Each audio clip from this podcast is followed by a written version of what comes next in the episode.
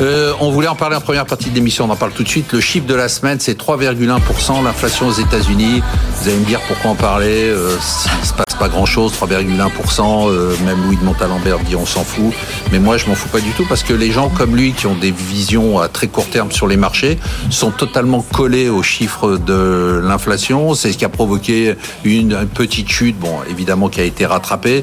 On est à 3,1% en janvier, 3,9% hors alimentaire et énergie. C'est normal, Anna la baisse, ça se fait par palier c'est pas, c'était, c'était surprenant, mais euh, qu'à moitié. Pourquoi? Parce qu'en fait, aujourd'hui, euh, effectivement, on a toujours les forces à la hausse de l'inflation service. On a vu, il y a, il y a, quelques parties des services qui ont surpris à la hausse, et on est toujours sur une inflation supérieure à 5% sur les services. Et clairement, ça, c'est un petit peu l'inconnu, puisque euh, c'est beaucoup moins évident que la partie bien ou énergie. Et puis, c'est aussi plus de la moitié de l'indice.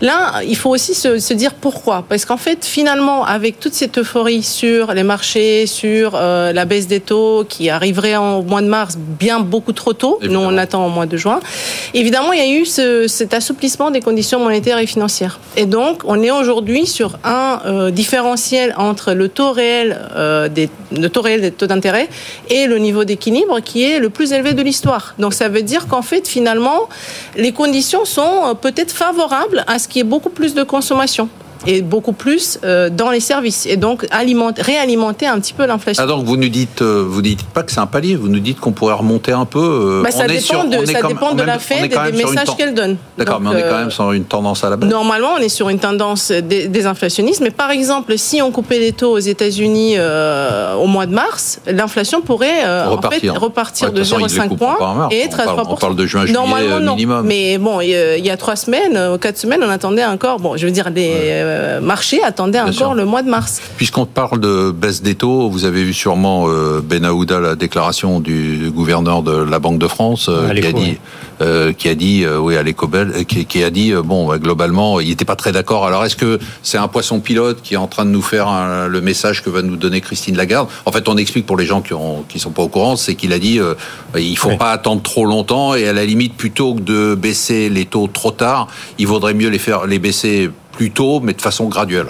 Oui, effectivement, on a l'impression qu'il est plus colombe que le reste de la, du Conseil des gouverneurs, mais tout ça, ça c'est les spécialistes de, de, de, de ce discours euh, qui, qui, qui peuvent mieux le dire que moi. Mais effectivement, il est perçu un peu comme une comme un certain nombre d'autres euh, membres Donc on teste un peu On teste un peu le, les marchés et voir, quand, alors je n'ai pas vu comment ça réagit, mais effectivement, cette sortie de vendredi matin dans, dans l'écho, le quotidien belge, étonnante. Et, et, semble un peu en décalage avec le reste des discours que l'on peut entendre chez certains de ses collègues euh, du Conseil des gouverneurs.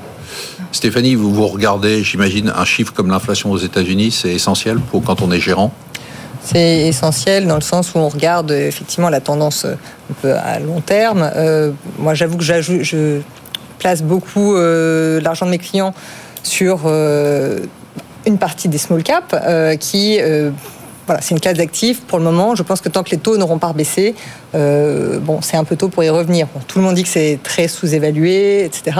Mais on a besoin quand même de cette inflexion pour ce financement de ces, ces entreprises. C'est ce que vous nous dites, parce qu'il y a quand même 50 sous-performances des small caps, ouais, ouais. une période historique. Qui est long et pénible. et 2023, ça a été un record de sous-performance. Ouais. Hein. On a, euh. Je crois qu'on a 27 points d'écart entre l'indice de Ronex Gross, qui est l'indice des petites valeurs, et le CAC 40, ce qu'on n'avait jamais vu. Jamais vu vous, vous nous dites, euh, globalement, il faut que les taux baissent. C'est les taux qui vont être le ça signal. Arrive, euh, mais il faut qu'il y ait une vraie euh, inflexion sur ces taux pour que, voilà, je pense qu'on ait un appel d'air sur cette classe d'actifs qui est quand même, voilà, qui est moins liquide, qui a, voilà, des perspectives qui sont souvent plus ambitieuses que les grandes valeurs qui elles ont des marchés peut-être voilà, plus matures. Mais néanmoins, pour ça, il faut qu'il y ait la que les financements, ou en tout cas que les sociétés, ces sociétés qui peuvent avoir quand même un peu de dette pour financer leur développement et des taux, un contexte de taux plus.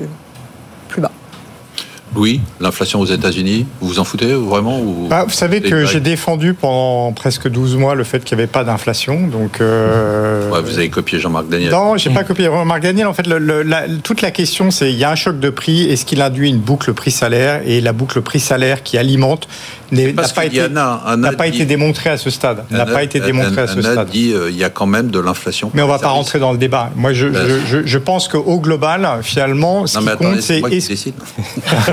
Au global, pas quand je parle.